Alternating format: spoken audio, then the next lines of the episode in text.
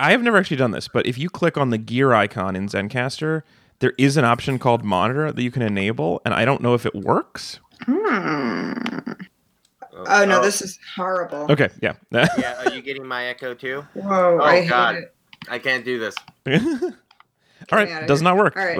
I want to write an email and be like, how did you let that get out? What's wrong with you? Why is that a button? That? Yeah, whose job was that? It's just a button that says, fuck it all up. Some guy named Glenn. Yeah, fucking Glenn and his lazy woke. I don't care that he comes on the weekends. You know, he's just trying to avoid his family. Right? Fuck Glenn. That's not on us.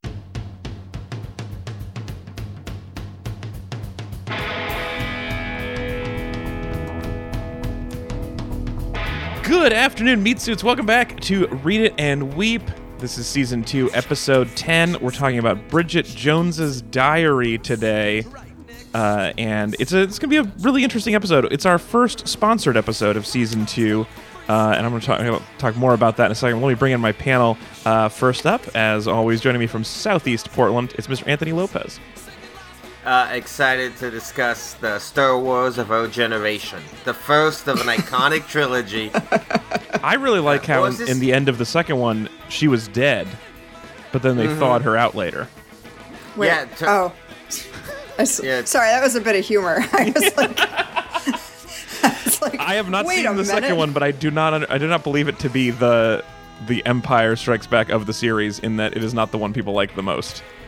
I love how they set up in this movie that the three best friends are all siblings, but like that has a huge reveal in that second one, so I loved it. You know, it does make all their kissing weird. Can I tell you one more time? You just fooled me. Again? Yeah, for real. Fool me once, shame on me. Fool me twice, shame on me for the second time. still me. I don't know about you, Alex, then. 'Cause, I mean, I'm the same way. Like, I've seen this film before this viewing, but I have no idea what the sequels to this movie are. Well, I only know because I asked my wife after we watched this together last night, and which I believe you've seen this before for the same reason I have, which is that both of our wives enjoy this movie. No, I just watch movies. That's true too. But also, your wife had this on Blu-ray, right? Yeah. No, she had it on DVD. Oh, okay, good.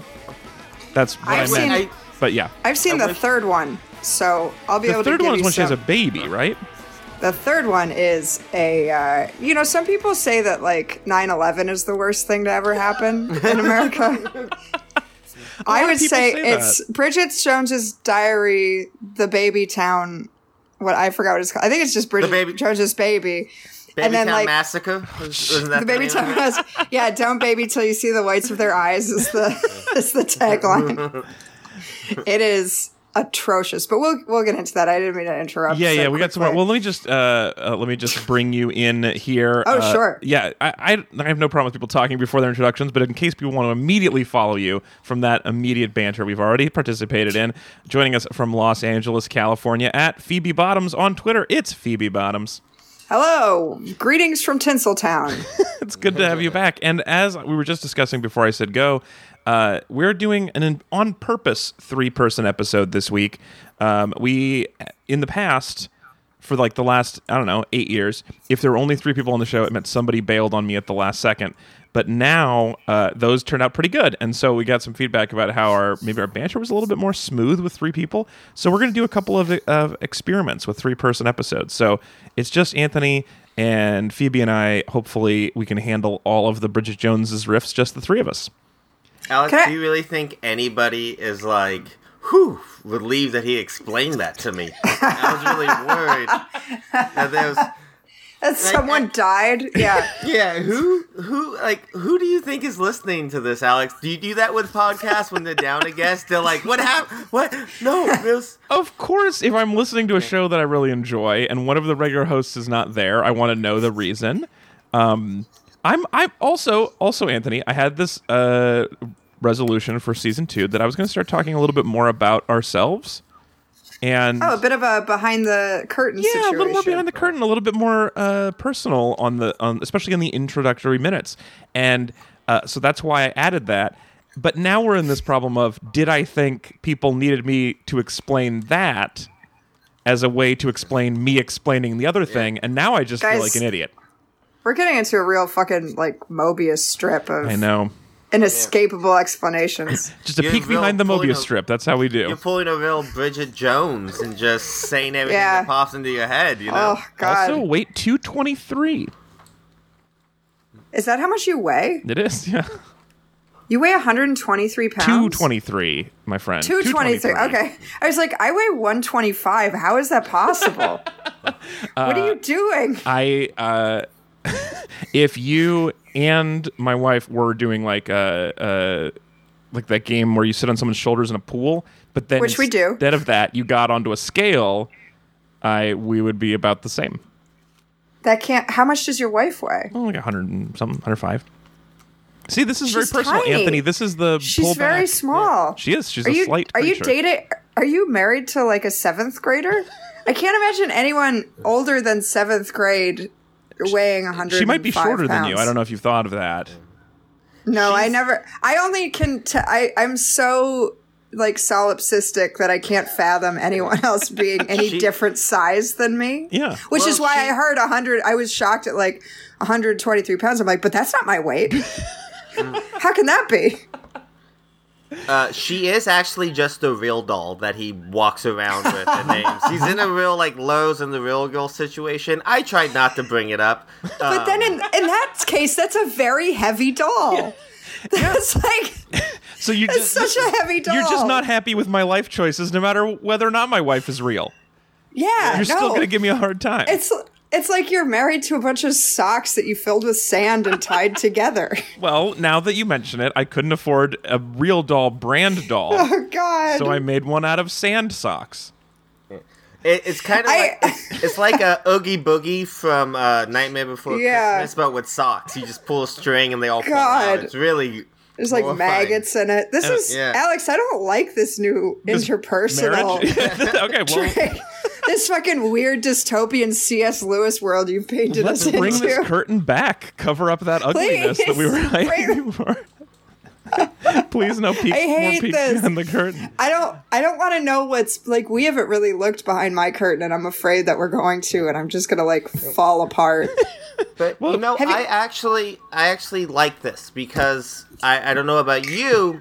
We're talking about Bridget Jones's Diary today, and I had not seen it in years. And the most delightful part of this viewing for me was how quickly into the movie I was like, oh, shit, I totally forgot. This movie is filthy. Yeah. For some reason, I thought of this as, like, you could watch this with my mom or something like that. Like, it was a kind of more fluffy rom-com. Yeah. But this movie is, like, it's like American Pie without the nudity. There's so many. Yeah, there's a lot of stuff. Sex jokes. Yeah. The egg peeler comes. Yeah, the egg peeler. Yeah, like, yeah, that was gross. Cool. Yeah. I loved it. I was... And so this podcast is like that. You think you're getting one thing, and just very quickly. Do not watch this. Way to bring it back. Yeah, yeah. That was. Don't listen to this podcast with your parents either. You know, this is a great. That was a great segue back into the movie, and it would work perfectly. Except I have one more, not behind the curtains, but one more meta thing to discuss before we start the show, which I just wanted to read a quick email. This is mostly for you, Anthony, but I just want to give you an update. Is it like a tech support email? Sorry, was funny to me. How come Glenn in my head, that button that ruins everything? There wasn't enough like specificity in what I said to make it funny, but in my head it really worked. That's fine. It's a setup. Not every volleyball player is spiking every time. That'd be a bad game. All right, let's hear what you got to say. So we just got an email from our new meat buddy Steve from 2 episodes ago, I think, and he says, "I just want to thank you and Anthony for my meat buddy segment." The segment itself was super fun. Anthony, you may remember this is our wedding advice for the guy who's going to officiate a wedding. The segment was really fun, and the advice you both gave about officiating was very helpful to me at the wedding, especially the advice about trying to be present in the moment. Everything went great at the ceremony, and you guys were a big part of the reason why. All the best, Steve. So I just thank you, Steve, for following up with us, and in case anyone else was wondering how it went, apparently it went very well, largely because of Anthony's for real advice. Well, that's very nice to hear, and because of that, Alex, I think we're going to take about... 25% credit for the success of the marriage, and 0 if it fails. That's all on him. We gave him everything he needed. I mean, as someone, I have a lot of marriage, a lot of experience being married to a pile of socks, and I think that if you're both people, you've already got a leg up. Mm-hmm. That's my thought. So I think they're probably going to do very well in the long run, given that neither of them are sand. Let's talk about. Sorry, that really. Oh God, I want to make that my ringtone. We got to talk about Bridget Jones's Diary, though, because this is a very special episode. As I mentioned, this is our first sponsored episode. It's a super sponsorship from our only ever super sponsor, Alexis. And you may remember, Anthony, of course you remember, Alexis sponsored last year the double episode of World War Z and World War Z, mm-hmm. the movie. I did World War Z also. You were there for that too, yes. For the movie, right? Not the book? Yeah, no, the movie. I loved it. Yeah, so Alexis is back with a slightly more questionable decision, I think, from him. But I asked him, why did you pick Bridget Jones? Why was it so important for you, for us to watch Bridget Jones's Diary and next week's episode, which I'll talk more about later. But he said it is the quintessential England in the 90s. The party, the drinking, Hugh Grant, the parents, her, all of them, they just nailed British culture from that era, like nailed it. And I don't know who won Best Actress that year, so look it up and challenge it. So he was very very attached to it. Zellweger did get nominated for Best Actress that year. That is insane to me. I mean, she's good at it. It's just like looking at what the Oscars are now, that just wouldn't, it wouldn't. I mean, you so rarely see somebody do this well for comedies, but of course, but Halle Berry won that year for Monsters Ball. All right. Yeah, that's definitely the more like Oscar show, movie, yeah, for sure. But they every year they usually they'll slip in one or two comedy performances. You get them fairly rarely, but this does and . This is a hard rom-com, though. That's what I'm saying. Yeah, it's there's no social issue to it's like, yeah. I don't know. I mean, look, hey, no complaints from me. No, I mean, I'm living in the future now. There are a lot of... I got no stake. There are a lot of social issues, Phoebe. The movie's just on the wrong side of all of them. I don't know if that's true. We got to get into it. Yeah, so thank you for sponsoring Alexis. Alexis gave us total permission to rip on him for this choice, but I don't know. I'm more intrigued by it than anything else, and it's not like he's just across the board a fan of rom-coms. This is his favorite, and it's not his main genre. And next week, we're going to be watching American Psycho, which is a lot less about British culture and less comedy and less Rami. So it's a lot. It's going to be a hard shift. American Psycho is such a 8th grade, not 9th grade movie. I agree, and I am interested to see how that holds up. Yeah. But we're gonna find out how Bridget Jones's Diary holds up. So if you've never seen the movie, came out in 2001, stars Renee Zellweger as well as the powerhouse male rom-com team of Hugh Grant and Colin Firth at the same time. Question. Yes. What specific date did it come out? April 4th, 2001. So if you thought this was to blame for 9/11, you would be wrong. Because I felt that that's where you were going with this. No, but it could still be to blame for it because it happened before. No, but it was too far ahead. It was out of theaters way before then. How long do you think that it takes to plan a giant terrorist attack? It's not like a last minute thing. I gotta say, if they're gearing up in April, they've got. April, sometimes I feel good when I don't know the answer to a question. Yep. I have no idea how long it takes because I am not in that world. Okay, fair. But looks like someone doesn't spend a lot of time on the dark web. Again, I would proud to say that. See the thought flow chart that leads to being so angry at Bridget Jones's Diaries that you take down the World Trade Center, the Pentagon, and not to mention British movie Building 7. Yeah, sorry, what if this is how you guys found out I was just a truther? And that's just what the rest. Peek behind the curtain, man. All right. So even if that timeline worked, this is a British movie. There's no reason. I know that I was going to make that point. To attack America for it, it's kind of unnecessary. Yeah. Feels like it unjustified. So, and if you have not seen the movie, just my super fast summary: this is Pride and Prejudice reimagined as a 20th century workplace sexual harassment comedy. That's what it is. Yeah. So it is based on the book of this Bridget Jones's Diary, which is itself the modern reimagining of Pride and Prejudice. And in case you didn't get that, Mr. Darcy. There is the main character. Played by one of the most iconic Mr. Darcy's Oh yeah, right. Yeah, dude, he's got such like resting Darcy face. Yeah, I mean, so hard. He's very specifically cast. Like, my wife was explaining to me that in the book, they are described exactly like Hugh Grant and Colin Firth. Oh, really? Yeah, like, it was, like, very, very meta, fun casting. It was interesting who they had in mind when she wrote it, you know? Well, this is probably not the most important thing to talk about up top, but who do you ship? What? Who do you want to end up with? Do you want to end up with Hugh Grant or Colin Firth?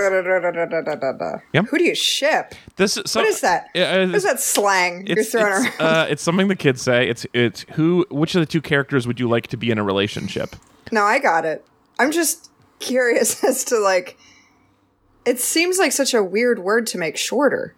I like it. I want all words to be shorter, so I'm up for any slang. I think it's great. I just want to make sure that I was, like, on the same page. Well, you're looking at it wrong, because it's not about saying the word relationship, like shortening that. It's in volume of shortening it, right? Because here's the thing, kids are shipping like crazy these days. Right? That's true. Oh, I love that a lot. I love the, like, present verb of it. Yes. Yeah. Dude, so, like, we're shipping so hard. Oh, yeah. Shippers. Hey, just... like, type in any character and put in ship next to it, any show, and you will find a million fanfiction. People love shipping. Yeah. The MCU shipping like crazy. Yeah. God, I love talking to you guys. I like getting a new perspective. Okay. But to answer the question. I'm in a hurry, so I'm up for all the abreves. Now, what were you going to say? What? Oh, who would I ship? Yeah. Just between Colin Firth and Hugh Grant, I was expecting... Hugh Grant. 100% of the time, Hugh Grant. I was expecting that I was going to hate Hugh Grant and really be rooting for Colin Firth. And at the end, I kind of felt like, I don't know that this is a great relationship. And also, Hugh Grant seemed like fun. Yeah. Yeah. You know, he, like, lets you know where he stands. That's the thing. Yeah.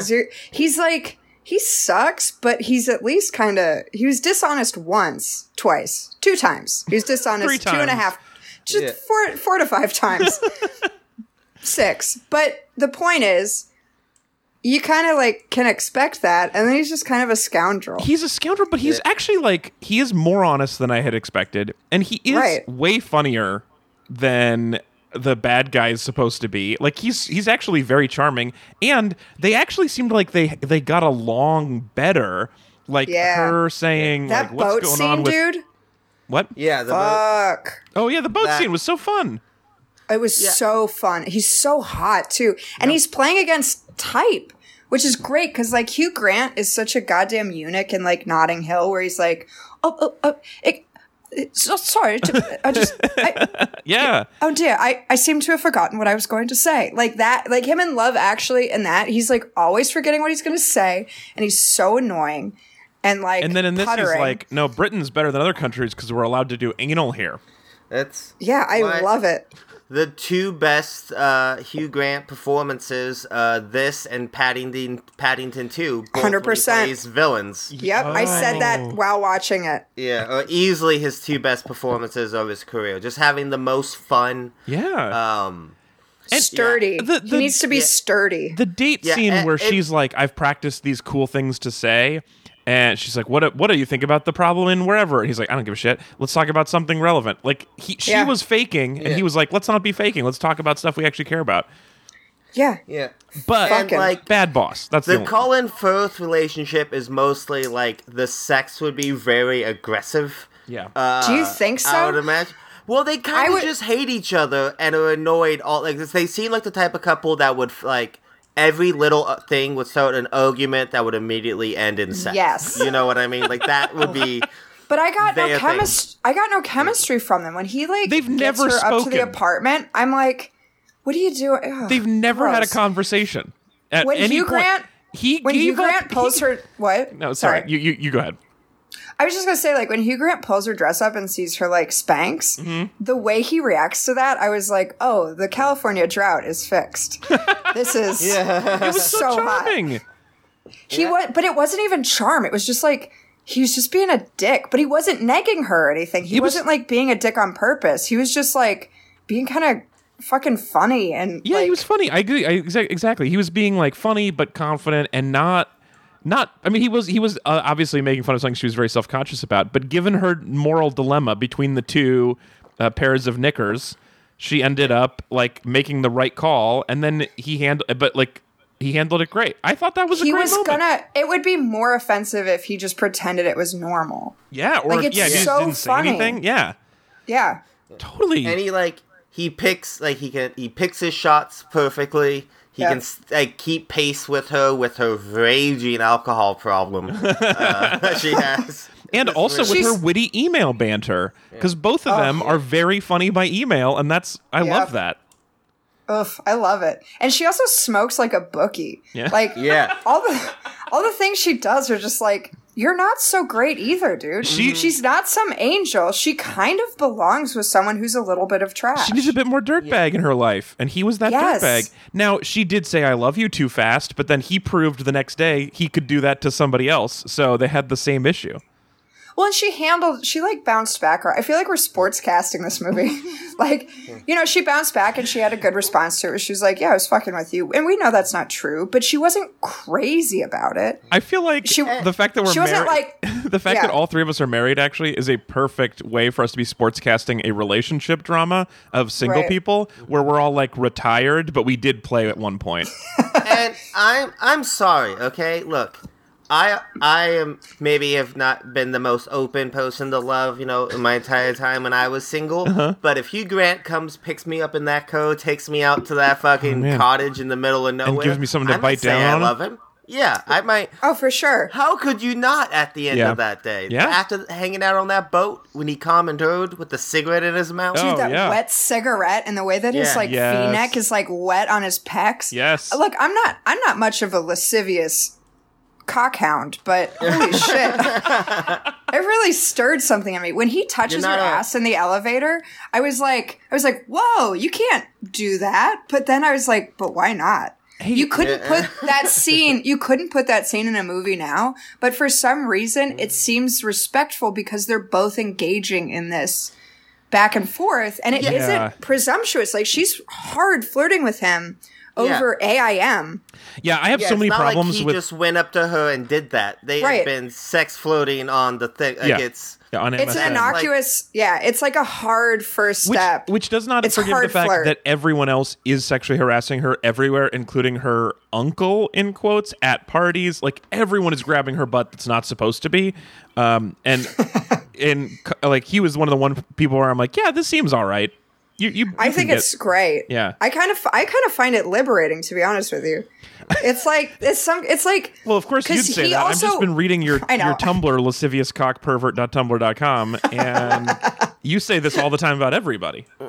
Yeah, I do, and I've gone on record in court saying such things. Well, I get in a lot of trouble. It was weird because it was a traffic ticket, but like you wanted to make sure you spoke your truth since you were under oath.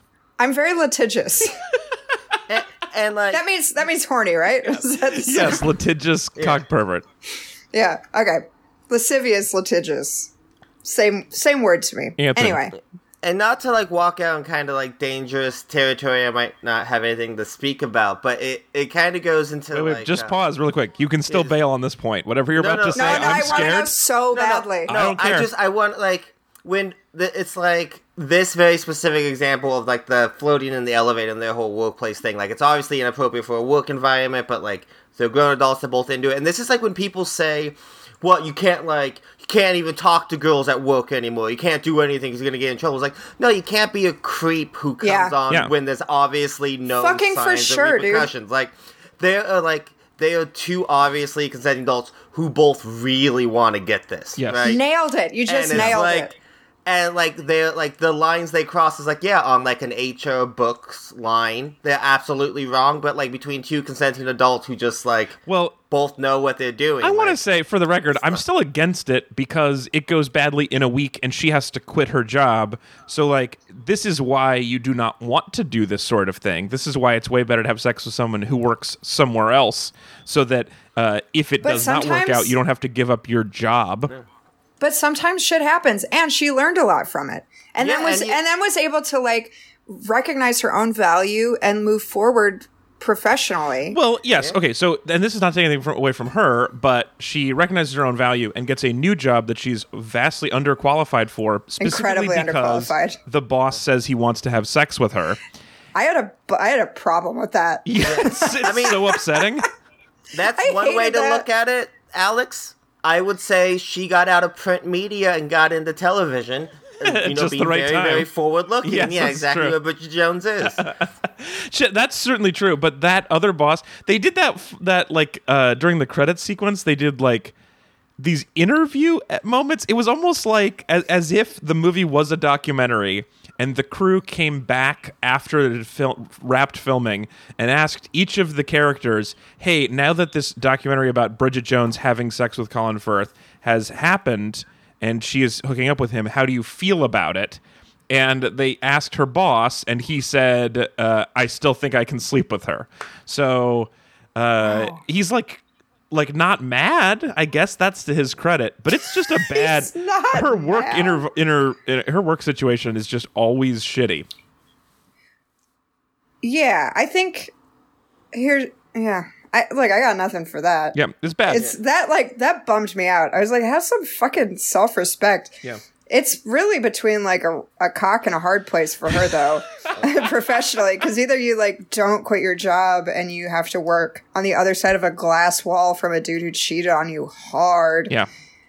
Also though, they had only been together for a week. I don't think that it's that bad of him. May I go out on a limb and say that? I feel like the lying is worse than the act because they did not 100%. They did not DTR at that point. And but maybe like he didn't know if it was serious enough to bring up or wanted to weigh his options because he knew that New York girl for longer, I think, right? He did. And he so obviously the lying is problematic, and the fact that he agreed to visit her parents but then panicked and then lied to go have sex with somebody else.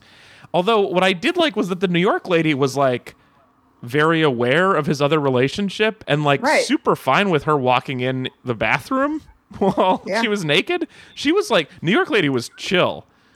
I mean, she had a sick bone cocked and loaded. Just dude, that waiting. Was so hard. Yeah, that's. I thought about when in the she said that, and it took me about 15 seconds after to be like, God, how do you write that dialogue? You need a dark part of your personality to think about that burn. Awful. Well, and that's really her only line in the movie, so it's definitely the one the actresses auditioned with, right? So imagine just being the casting director and seeing 40 different readings of that line in one day. Yeah. Yeah. Can I just off that real quick? I play a game when I watch TV and movies where I guess what someone's audition piece was. And it's what a so normal thing for fun. People all over the world to do, not just a specific thing for Hollywood folks. Oh, you mean Tinselton? Tinselton, USA? Yeah. That's our national pastime. Yeah. I imagine that, and then I immediately imagine them telling their parents that they booked something, and it's so much fun when it's a garbage like that, for example, Mom, I got the job. It's, now look, Mom, I'm only naked. Renee Zellweger, she's fat. I'm only naked in some of the scenes. No, I'm security guard 4, and I say it's gonna blow.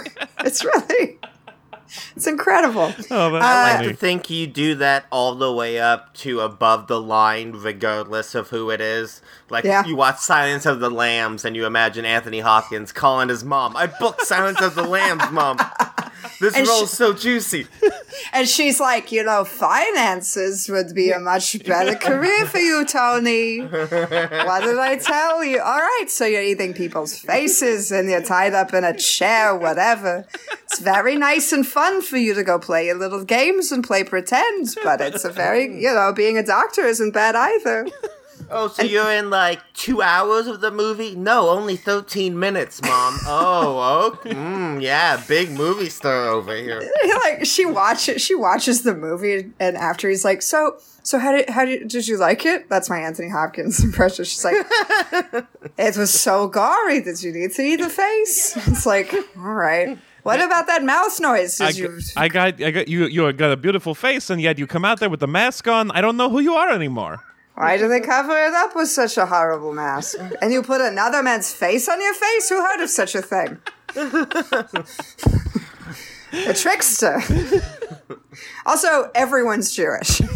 Everywhere. That's my point. If you're a mom A human being comes out of your vagina, and immediately in my mind you speak with Jewish, like a New York Jewish accent. Now you are Jewish. You had a kid. That's how it goes.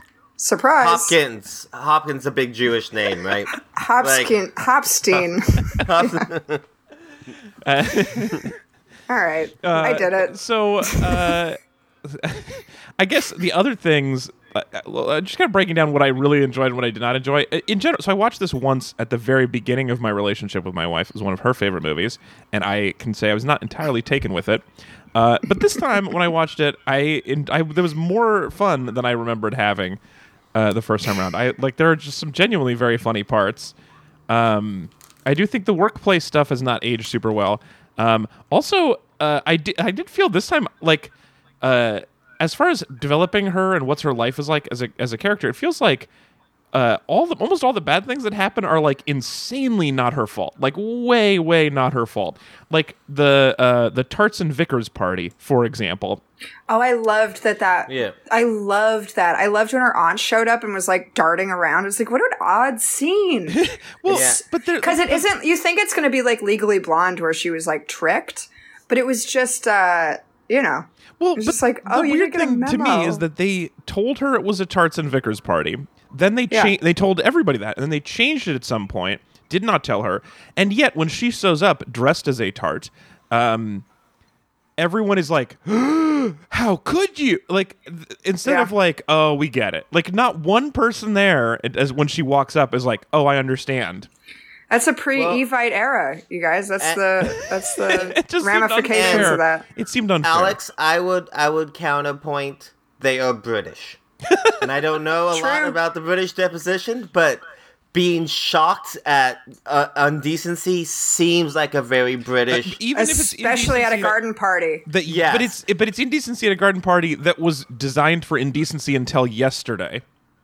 I think that makes it even worse. Like, I think so too. She didn't know. Oh my god. I also think it got canceled for a reason, and they're like, fuck. What if someone there is a recovering prostitute? I don't know if that's the right to say that. A reformed prostitute. Yeah. And sure. They're like, look, it's real sensitive. I don't know. What if there's just a bunch of reformed priests? Just a bunch of old reformed church, or they left. They left, yeah. They just. I like the idea of a recovering prostitute because it suggests, if you just if they see some prostitution, it might help. They might relapse. Maybe. We can't go to this party. We might see someone dressed as this sexy bunny, and then I can't help myself. I think, it's for sure a confusing scene that only exists for some kind of stupid sight gag. But I still enjoyed the idea that there's just priests and women in slut suits walking around. Yeah, I think it's a very funny idea for a party. Although, as with most party themes, it seems like a lot more work for the women. For sure. I mean, it is a malicious act on her uncle to six people at the party. Yeah, I guess this is what I meant was part of her story that I felt very different about this time around is I just felt bad for her because almost everything that goes wrong is not her fault. I don't know if that's true. I think that party, not her fault. Not her fault. The way she comes down the fireman pole, this was very much the production company's fault and had nothing to do with her. For sure. But I mean, I would disagree. That's true about most stories in terms of the things that propel. What make her interesting is her reaction to events, mm-hmm. The way she processes it and reacts is what gets her actually into trouble. None of her situations would actually be too bad on their own. It's just Bridget Jones cannot help herself and has all these very, very specific quirks. Can I say? Sorry. Go ahead. Well, here's the other thing, and this is a little nitpicky, but also she went on this weekend with Hugh Grant. He drops her off, presumably with luggage, and she just doesn't change, and then shows up at his house, has made a travel for probably about an hour and a half, and is still wearing the ears when she gets to his house. That just stuck out. I just wanted to say it real quick because that's a thing where I'm cosplay. All right, take some fucking, that seems like your fault for not being resourceful enough to change your outfit. No, if you do cosplay, you're committed to it. You stay. Right. I would argue she probably had the ears off, and then, you know, what I would do, if I was in a sexy little bunny costume surprising my boyfriend, is maybe pin him back on when I show up. You know what I mean? So smart. That is 100% what happened. Yeah, give him a little bit of that. Give him a little bit of that, you know. Because it was action. Cute. Yeah.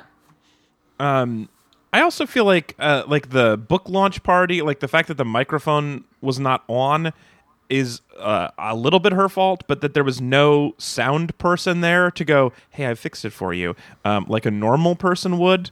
That was super not her fault. Well, again, she also did it, like, the way she reacted to it was by freight training through it without trying to find any kind of solution. Her introduction to the book was objectively funny public speaking. And that was the thing that irritated me, is, like, her speech about the book is super funny, and they just kept cutting. I thought it was great. They just kept cutting from her doing what would make a normal room of people laugh to a reaction shot of people hating it. But that's true. Normal people. We're talking about British people, Alex. They're different. Once again. Yeah. You're right. I was thinking in terms of American people, but at that... Yeah, if American people were animals. Of course, someone gets up, starts running their mouth at a fucking mic. We'd be laughing at her, pelting fruit. We would fucking be... vining it somehow. Pelting people with fruit is a British thing. We stole that from British people. I just saw The Favourite. They do that. You know, citizens of the Queen, Alex. They're not gonna. No, we lost Anthony. He would have said something about that. There you are. Yeah. Salman. Hello. Yeah. I'll say this. Salman Rushdie was there. Our barometer. Anthony, let's pause for a second. Let's get everybody back on the same page. Hey. Anthony. Hello. Did you respond to my hilarious riff? No. Okay, great. Wait, which riff? I've forgotten now. You were going to say something about Salman Rushdie. Phoebe, you were going to say something else. Let's go with the Salman Rushdie comment, and we're back together as a team. Go. All right, are we all here? Yes. I can't hear Phoebe. I'm here. Hi. Oh, okay, cool. You can't hear her because she was not talking, and that is the internet's fault. That is how not ears work. That's my fault. All I was saying was that these, you know, Americans, of course, we would laugh at them, but this is an upstanding room of British people. Salman Rushdie is there. Yes. It's a very serious book. Well, also, the author, I like that Salman Rushdie was there, and I also like that I did not know this but at the time, but the author of that book is Jeffrey Archer, who's an actual author, and is, like, there with them making fun of him as for his reputation as a hacky writer. That's really funny. That's so fun. I like that. I can dig it. Yeah. Here's a good little part. I hate the interruption at the end, though. It kind of makes me hate her when they're at the party. Yeah, and she's that was bad. No. It's like, shut, dude, come on. Mm-hmm. Well, just or go. If you say, no, I don't want you to marry her, I love you, at least then it's awkward but honest, but the covering up of her awkward interjection was just way more awkward, I agree. That was the only time where I did not... was not on her side when people were reacting badly to her. But other times, I feel like she did a pretty good job. Okay. I feel like it's the kind of thing that would make me not attracted to someone anymore. Oh, yeah. That would be pretty hard. Well, I think that we're forgetting a big part. But, by the way, if you don't have a fairly intimate knowledge of Bridget Jones's Diary, this episode's got to be real weird. We are hopping all over the place. We are. It's not really in order, but I feel like Anthony, that's been a problem for us for 10 years, and we have so far not succeeded. So what are you going to take away from me? But a huge part of this narrative is that in comparison to Colin Firth's main fiance or girlfriend, Bridget Jones is the most exciting, amazing person. Natasha sucks. Yeah. Just, there's it's a very the actress really goes for it. Yeah. It's a very mean performance. Yes. And it's just at every opportunity they turn the knife. The scene when she snaps at him on the stairs. I thought that was a little over the top. Even I get it. She's supposed to be the villain. Her whole character is over the top. You know, she's just awful. And I enjoy her quite a bit. I think she's very funny. There's a middle ground that I feel like he has not been exposed to. Yeah. There is definitely someone between Ice Queen and fucking Human Trainwreck that he could be very happy with. He's a, you know, he's like an eligible bachelor with a great job and like a fine face with terrier eyes. I guess. And I think he's got like, he has to like look a little harder, have some self-respect, do some searching. Man, I did not expect that the situation on the show was going to be I'm the only one defending Bridget Jones. But that feels like what's happening.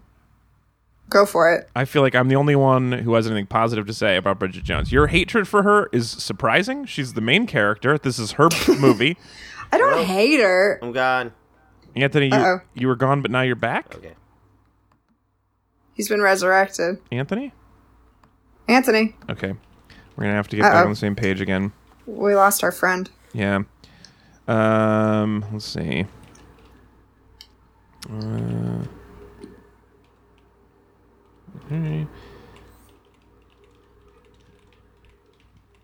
Okay, let's see what happens. Just making a note for editing later. Well, now he's gone for real. Uh-oh. Anthony? Hey, I'm back. Good. Yay.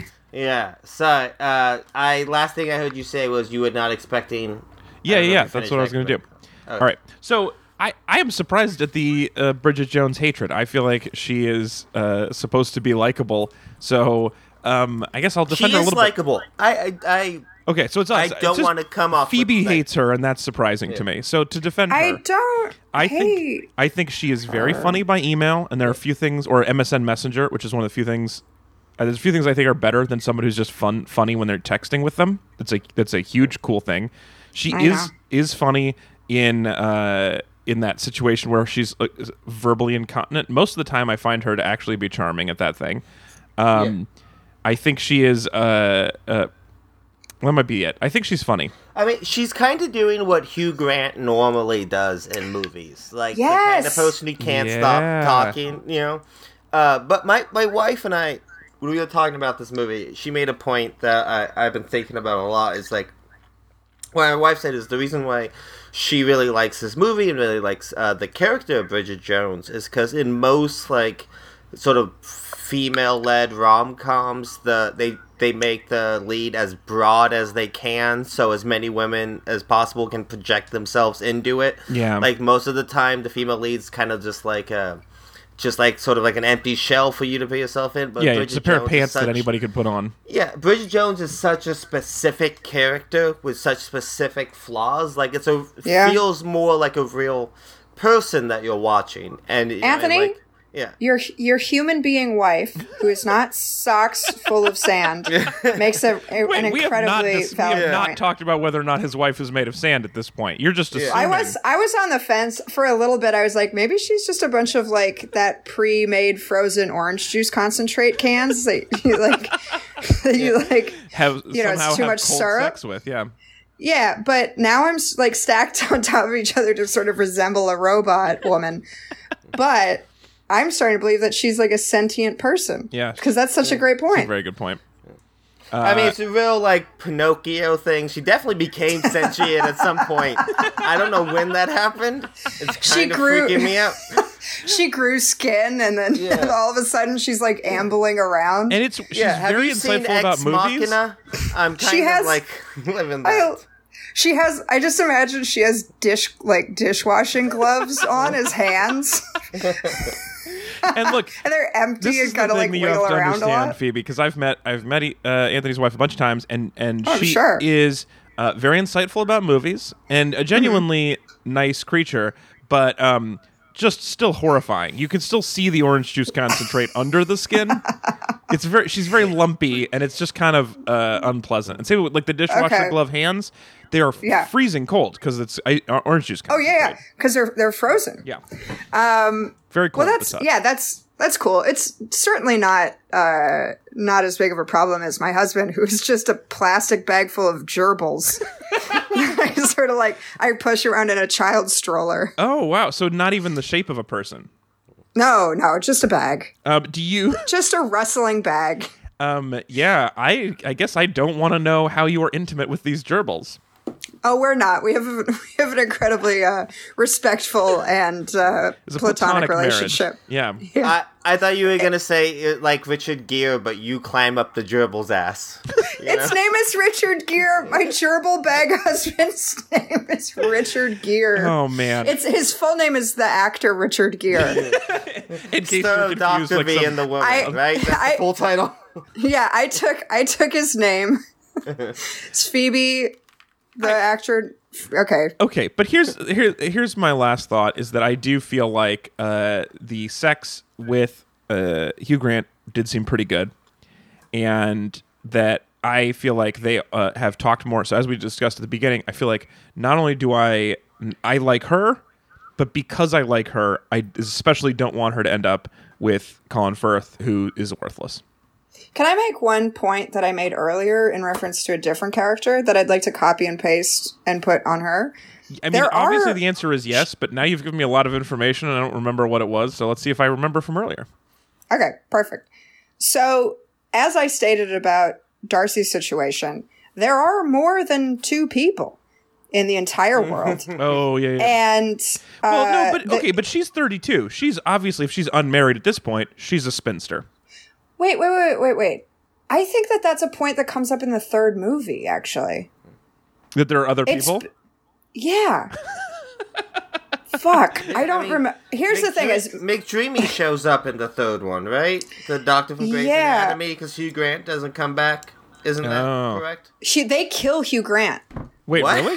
Yeah, for real. They kill him. There's a newspaper article at the end where he's like, he's dead. No, wait. Maybe he was faking his death. Here's what I to understand. You said, Bridget Jones and Colin Firth killed Hugh Grant. That was my question. Was do the characters murder him?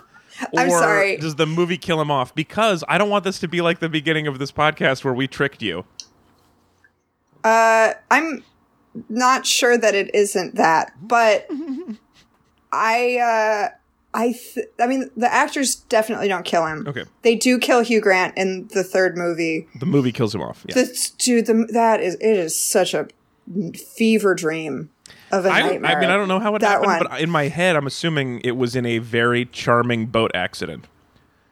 It's gruesome. I remember that much. He's rowing his boat into someone else's boat, and then it flips over and he is caught somehow. He's trapped. God, that's gruesome. Yeah. I mean, we can all agree Hugh Grant's character is going to die with a belt around his neck, jerking off in a closet somewhere, right? God.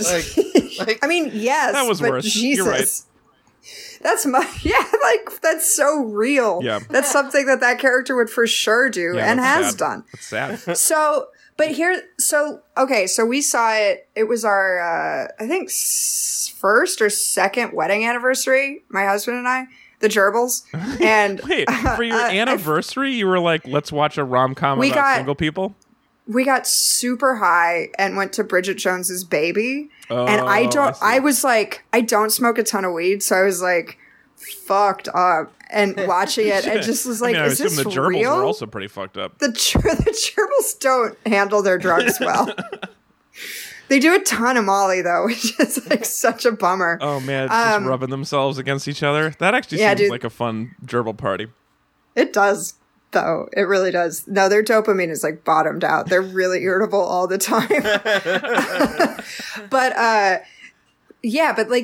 it's so bad. It's so bad. Everyone in it is like just phoning it in. And it's her deciding... they don't know who the dad is. At one point, there's a procedure they can do where they can figure it out pretty easily because guess what? We don't live in 1860 and you can find out who a father is when a baby's inside of you. But they go into the doctor's office to do the procedure and the nurse pulls out this giant needle and she's like, nope. So instead of doing something that just makes her uncomfortable, she strings these two dudes along and has them pitted against each other like two crickets in a plastic box. Oh, yeah, and then, plastic. Thank you for giving me something that I can relate to. You're welcome. It's awful. It's so bad. That does not seem like a good movie. I don't remember anything else about it. No, it's terrible. Well, that's a bummer, because, I mean, there's so much rich, fertile ground to mine for a sequel in this first one alone that they would already start to run out of ideas by the third one. Well, you know? Yeah, I was told... It ended, and I was like, where do you go from here? I was told that they just break up and get back together 6 times in the second one, which is basically like... this.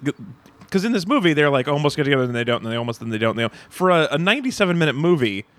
She has a lot of relationship issues. Like they get to a lot of really crucial parts in this relationship in a short period of time. So I assumed they were going to keep it up, and in fact, that's what they do. They break up and get back together a bunch of times. Which is a bad relationship. It's terrible. I think she should have dumped him the minute she said, "Nice boys don't kiss like that," and he said, "Oh yes, they fucking do," because that was the least hot thing. Really? That's the only thing he did that I was like, I get it. Oh really? That's the last line of the movie. I hated so much. I was like, oh, now I hate him. Like, what do you... God. Oh, man. Well, it for sure is, like, a weird... If you look at it like that, though, it's a weird note. Because you're like, oh, yeah, we don't know this guy. Yeah, why? Yeah, what does he talk like? Who is he? What is he into? Yeah. He does this weird power move when he leaves without saying anything. Yes. Just to go buy her a book. Yeah. And she calls after him, and he's not like, he ignores her. I could see how this looks. Yeah, he's just like, he knows what he's doing. He knows exactly how it looks. I think one of the two meanest slow rolls in the movie. The other one being when her mom and dad are getting back together, and her mom is just in tears saying she wants to come back, and her dad makes the hilarious joke of saying, no, just kidding, yes, we can get back together. Which is... I knew you were going to bring that up. It is a heartless slow roll. No, it is not. And he calls her a daft cow. And yes, I'm like, she's begging to come back, and you call her a daft cow. No, he is so on fucking point. I was I'm not so saying disappointed. He's wrong. I'm saying that was a mean way to do it. If you mean that, don't get back together with her. He deserves it. She deserves it. Okay. Whether or not she deserves to be broken up with, she doesn't deserve to be called a daft cow for not understanding his hilarious joke of pretending to not want to get back to her. It's for 30 seconds. It's a funny joke, though. I'm saying it's like she deserves that joke. I think it's sweet. Funny joke. There's nothing funny about that joke. I agree with that, Alex. And look, when you and your, real doll full of socks have been for 50 years, you will understand. All right, you're too close to it now. Yeah, that could be it. But when she starts hooking up with a QVC host. Yeah. Oh, that's so funny, too. And she's like, and it's nice jewelry and very reasonably priced. I was like, all right. I would have stayed broken up with her until she said that. And I'm like, all right. But she raises some good points. And I like that scene. It almost got me because the actor who plays her father looks a little bit like Alan Alda. Jim Broadbent, who's incredible in everything. So great. I love him so much. Yeah. But yeah, it gets you a little bit. But I think that's a really good exchange. It's the most real moment in the whole movie. And for me. You know what is speaking of Jim Broadbent, something that like really bugged me about this movie. So this is a British film. Right, and there's no wizards. Made in the 2000s. Well, there's only 2 Harry Potter cast members in this entire film. How is that possible? And it's fucking Jim Broadbent and the lady in the bathroom. Wait, the naked lady we were just talking to her mom? She's in Harry Potter? No, her best friend, like the best friend with the really high-pitched voice is something Myrtle. Oh, yeah. From the Harry Potter films. The ghost who died. Oh, the ghost who cries? Yeah. That's her and Jim Broadbent are the only 2 Harry Potter cast members. I thought British productions were just... I've never seen a British production that didn't have at least 6 Harry Potter cast members in it. Can I tell you something? So I'm going to go with yes again. There's a conspiracy theory called the Mandela Effect that says that 9/11 was so shocking to the world because, everything that happens in America is the most important thing that ever happened. Mm-hmm. It actually ruptured the timeline and we got shoved into a different reality. Right. So I think there's a time out there in some other dimension where there are... This movie is fully stocked with Harry Potter actors. Yep. Yeah. But then we got stuck in this universe with, like, the one that only had 2. I would say overall, Phoebe... Just a movie about Daniel Radcliffe and Alan Rickman trying to fuck Maggie Smith. Guys, I'd watch that movie. I would watch it so many times in a row. Oh. I'm glad I let that go ahead of my point. There's another timeline where it's just all Ian McKellen, which is my favorite wormhole, where it's just all Ian McKellens and one Patrick Stewart, and they have to share him. I gotta say, Phoebe, for a podcast with just three people, I was expecting you to get more 9/11 references in. You've only done two in an hour, so...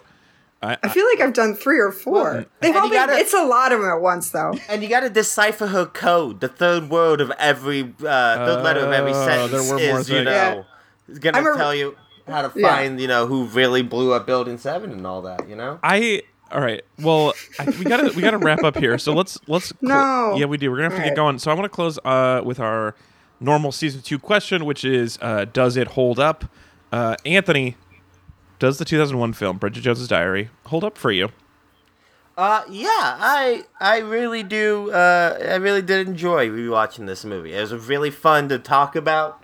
You know, we did doing some comedies on here and just talking about, like, pretty fun comedies. They don't really make these type of movies anymore, and it's just good to see. The cast is really good. It is... so weird that they cast Renee Zellweger in this for some reason, which we haven't really talked about. You haven't talked that much about her. Permanent crying face Renee Zellweger. Yeah. No, but I think she fits the description really well physically. Yeah. Like, she's really pretty, but she's, like, normal looking. But they wouldn't cast, like, a British actress. Apparently that was, like, a huge... People were furious about that. Oh. In so England, it's appropriation. Yeah. Yeah, I guess. The whitewashing of British actors. Yeah. What should we call it? Red, white, and blue washing? Yeah. Hollywoodizing. Yeah. Patriot washing? I don't know. Yeah, rebel washing? What were they? Freedom washing that British movie.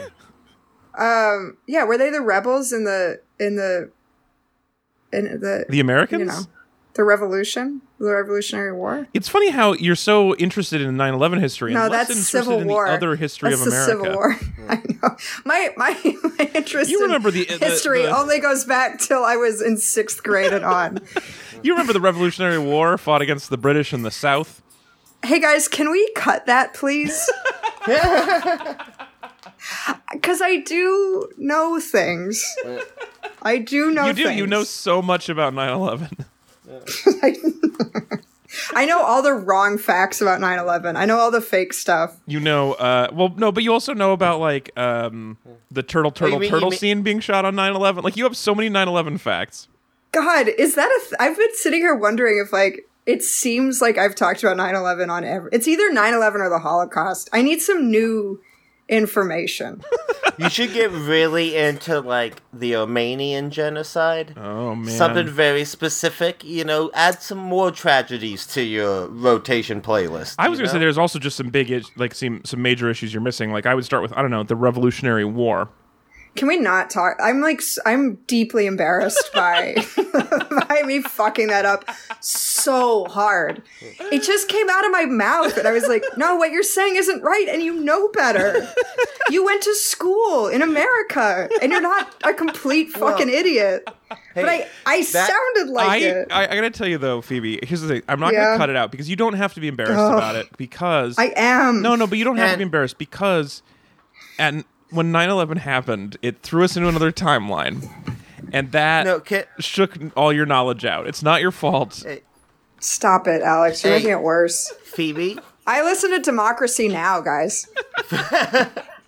Phoebe, there is literally no better excuse to not knowing something than I went to school in the United States of America.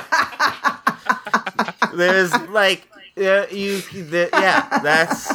It's a very good point. We have a very poor education system in this country. Yeah. I was in Minnesota, though. We have the best public schools in the country. Oh. I know that dinosaurs lived up to 50 years before people.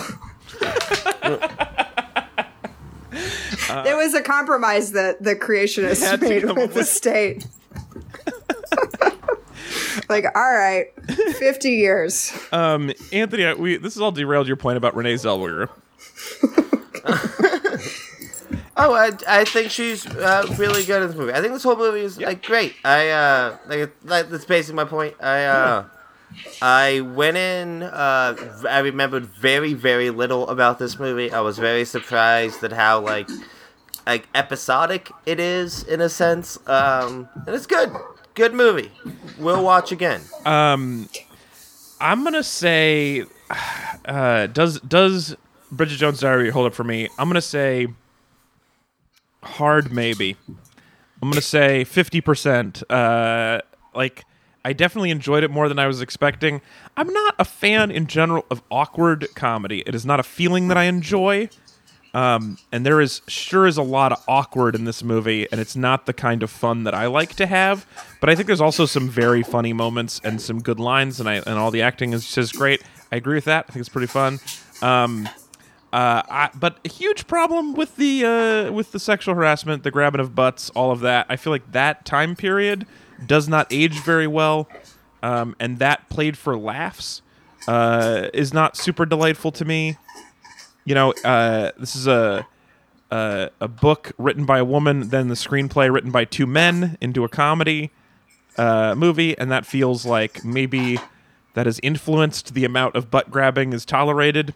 I don't know. I just feel like that made me more uncomfortable than the Tarts and Vickers party. But I mean, I think you could argue that butt's just so. No, I'm not going to say that joke. But I think say it. I fucked up history. Say your thing. No, I was the thing I was gonna say is I think that like it's supposed to be kind of horrifying, and you could argue like you don't really not getting jokes like that is almost worse than like including them in the movie. You know, like not showing that and just kind of hiding it when it's part of like this character's experience. You know, I think that, it's not like this guy's ever shown not to be.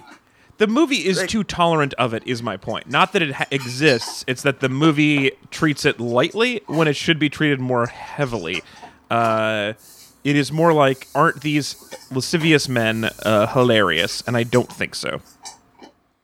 I mean, I didn't think they were supposed to be hilarious. I think they're supposed to be gross, but I think so too. I think they're just not enough. I think that part is turned down too much. And did you want everyone to do like an after school special, like backwards chair sit down every time it happened though? What I would have loved is if she instead of leaving the company because she got cheated on by her office boyfriend, she left the company because other people there were sexually harassing her all the time, and it's not okay.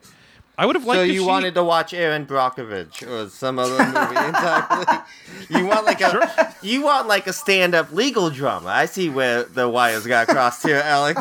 So first of all, yes, she's like, I'm leaving because I don't want to be near Hugh Grant, and also the water in the drinking fountains is poisoned. Oh no, you're watching Erin Brockovich. I very much want to watch Erin Brockovich. Phoebe. Yeah, that's still my answer. 5 out of 10 holds up. Phoebe, does Bridget Jones's Diary hold up for you? Well, I don't think I've ever really seen I've seen the third one more recently than I've seen this one, so that's it's normally held up in this work in order. But it's held up in the sense that I thought it was going to be worse because of this the last one I saw of this franchise. Yeah. So I was like pleasantly surprised when it started, and I was like, "Oh, this isn't so bad." And then it was like a little hot, and that whole drought problem was solved. Yeah, I mean that's a really interesting. I didn't think about you, Tina, that, but like, there's probably a lot of like middling movies that are like just okay to solid that you could make look great by. I'm going to show you the fourth in this franchise first. Yeah.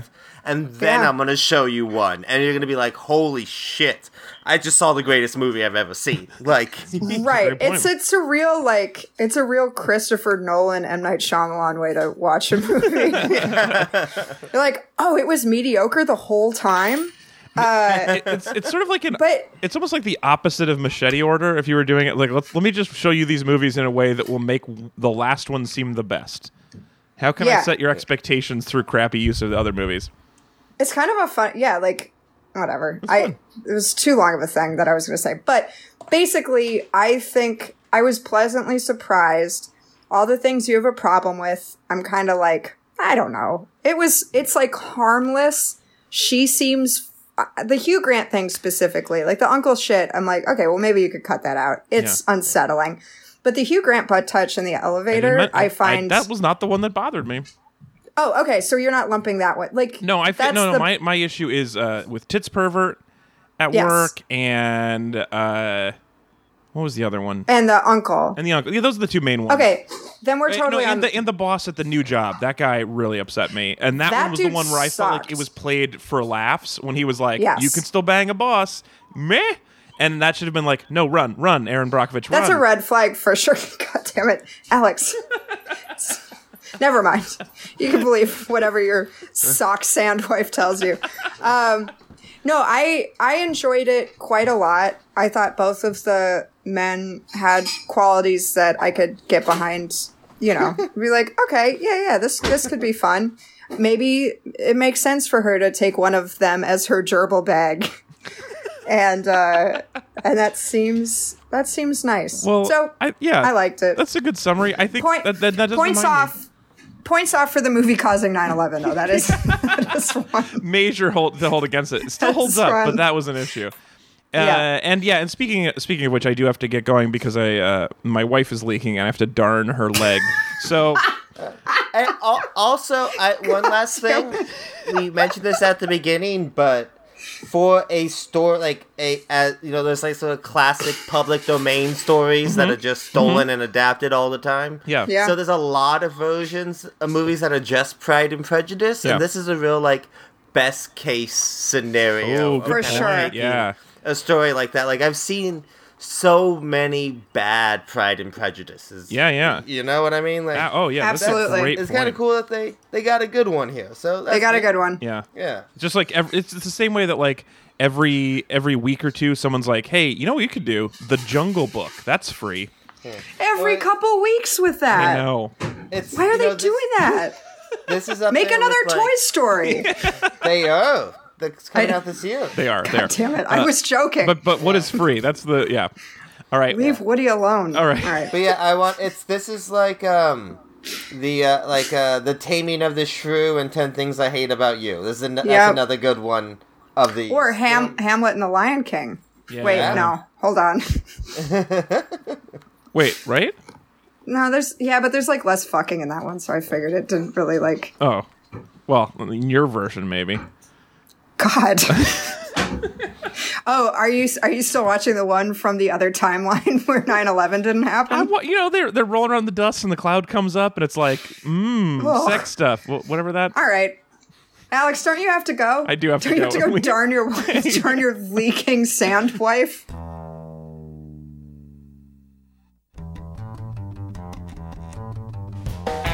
That is it for our show.